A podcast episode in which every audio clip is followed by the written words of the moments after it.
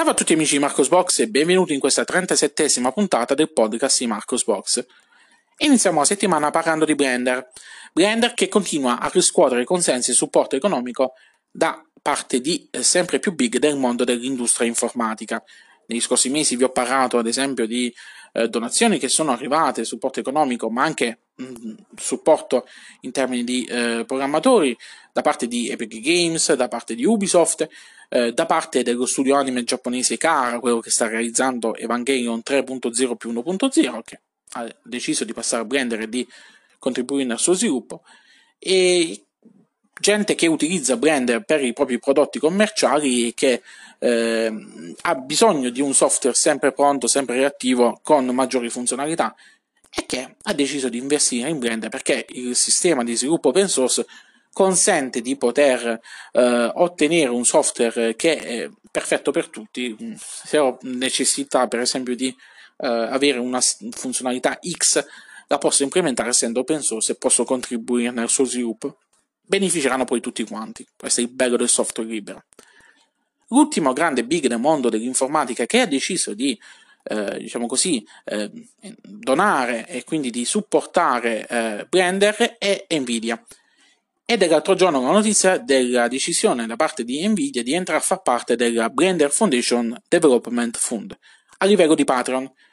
Questo consiglierà ad altri due sviluppatori di lavorare sullo sviluppo di Blender e di mantenere la tecnologia delle GPU Nvidia ben supportata per tutti gli utenti di Blender. Quindi Blender lo fa, eh, Nvidia lo fa per, per, avere maggior supporto, per attrarre sempre più utenti verso le proprie, le proprie schede video Nvidia e eh, ce ne guadagniamo tutti quanti noi utenti che utilizziamo Blender da questa, da questa situazione. Eh, ripeto, è la forza del software libero open source che ehm, grazie a questo riesce a perfezionarsi sempre più eh, e i benefici ne riguardano tutti. Faccio comunque sempre i complimenti a Blender per essere riuscito a diventare un punto di riferimento negli anni, sia per quanto riguarda il mercato hobbistico che per quanto riguarda il mercato professionale, eh, che si è imposto non per logiche di mercato, di, ehm, di sponsorizzazione o quant'altro, ma si è imposto per la bontà del software.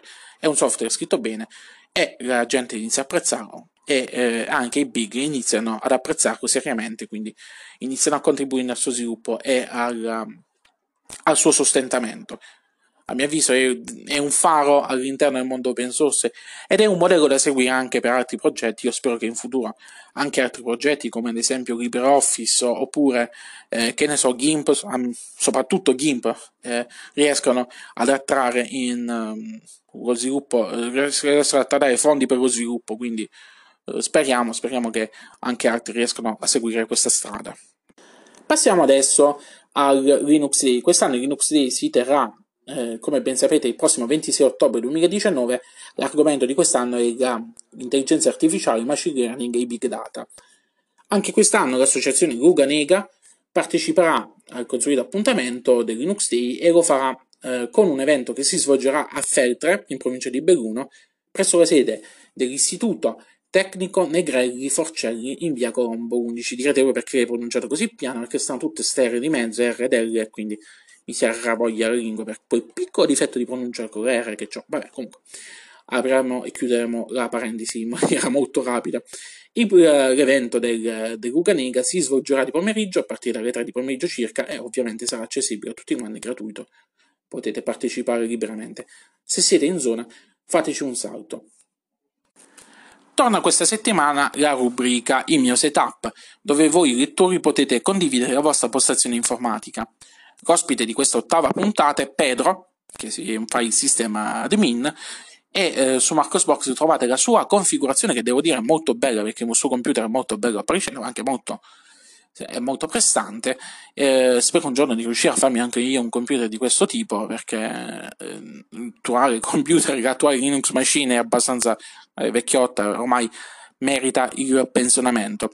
Comunque, se anche voi volete eh, condividere la vostra postazione informatica, vi ricordo che potete farlo inviandomi tutto tramite mail che trovate su Marcosbox, oppure contattarmi tramite la pagina Facebook, oppure tramite la community di Telegram di Marcosbox, che trovate sempre informazioni su come raggiungerla su Marcosbox. torniamo a parlare di eh, Richard Stallman e delle vicende legate alle sue dimissioni da parte di presidente della Free Software Foundation. Non mi dilungo troppo, sapete perché si è dimesso dalla Free Software Foundation? Andatevi magari a vedere la vecchia puntata, ad ascoltare la vecchia puntata o a leggere su Marcos Box il relativo articolo. Eh, che succede? Succede che eh, fino a poco tempo fa eh, Richard Stallman era a capo sia della Free Software Foundation che dello New Project. Attualmente si è dimesso dalla Free Software Foundation, ma non dallo New Project. Questo, questa, questo fatto di avere a capo lo stesso uomo aveva consentito negli anni una fruttuosa relazione fra entrambi. La Free Software Foundation, come parte del suo impegno nel supportare lo sviluppo e la distribuzione di sistemi operativi completamente gratuiti, forniva al New Project servizi come sponsorizzazioni fiscali, infrastrutture tecniche, promozione e assegnazione di diritti d'autore e gestione di volontari. Adesso tutto è cambiato, Stallman non è più presidente e um, si devono ridefinire i nuovi equilibri. È stata fatta una dichiarazione congiunta questa settimana sia da parte della Free Software Foundation che dello New Project che ha fatto capire praticamente che adesso le due, i, due enti, i due enti, le due entità hanno iniziato a lavorare tra di loro e le nuove leadership eh, stanno ridefinendo eh, le future relazioni tra i due progetti. Speriamo che eh, questo non si traduca in un abbandono della maggior parte dei progetti sostenuti dallo New Project. vedremo nei prossimi mesi che cosa accadrà. Perché eh, sarebbe una bella botta a livello economico perdere la sponsorizzazione della Free Software Foundation. Contemporaneamente a questo annuncio che è stato fatto, questa dichiarazione congiunta che è stata fatta da Richard Suman sulla mail list del New Project e dal sito della Free Software Foundation, c'è stata eh, un'altra dichiarazione che è stata fatta da un gruppo di manutentori e sviluppatori dello New Project che nello stesso giorno praticamente ha pubblicato una dichiarazione congiunta nella quale, in parole povere, eh, ha creato una scura affermando che Richard Stallman non possa più rappresentare il progetto New, tutto il progetto New, e che sia giunto il momento eh, per i manutentori del progetto New di decidere collettivamente sull'organizzazione del progetto di, mh, mm, voglio dire parolacce, ma di mettere da parte eh, Richard eh, Stallman. Quindi hanno detto, hanno, prima hanno indorato la pillola dicendo vabbè tante belle cose, poi alla fine sono andati dritto al fondo dicendo che eh, appunto Richard Stallman non rappresenta più tutto il progetto New e quindi è meglio che se ne va.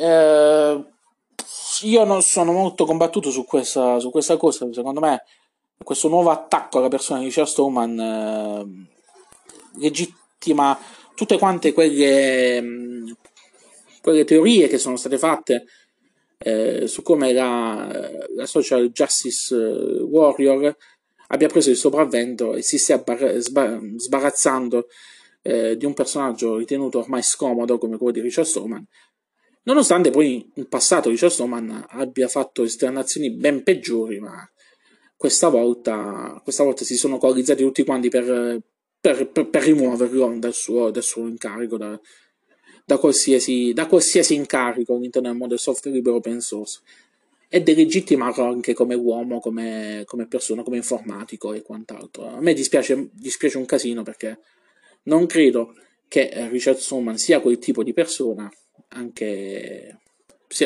per me è un, è un, grande. Io ho avuto modo di incontrarlo quando venne a fare la sua eh, lezione, le, il suo discorso, quello che fa ogni volta quando viene invitato, quando venne a Foggia eh, ebbe anche l'opportunità di stringergli la mano. Eh, gli chiese anche l'autografo, anche se io dovrei avercela, ecco, io dovrei avercela più di tutti con Richard Stallman, perché quel giorno, quando de, quando c'è stata la chiusura della conferenza, sono andato in disparte da, da, lui e gli ho chiesto una foto e un autografo e lui non ha voluto eh, non ha voluto accontentarmi, non ha voluto farmi l'autografo perché ha detto eh, se lo faccetto lo devo fare tutti quanti, non mi pare giusto, ho già detto di no ad altri e quant'altro. Perché è un uomo coerente con quello che dice, che aveva già detto di no ad altri e quindi non poteva dire di sì a me. Io ci sono rimasto molto male quella volta. Comunque, eh, spero, io spero vivamente che tutta questa ondata contro Richard Stallman passi e, e che, che, non si venga a utilizzare questa, questa vicenda per delegittimare completamente e delegittimare anche il, il mondo del software libero open source. Bene, con questo ho concluso.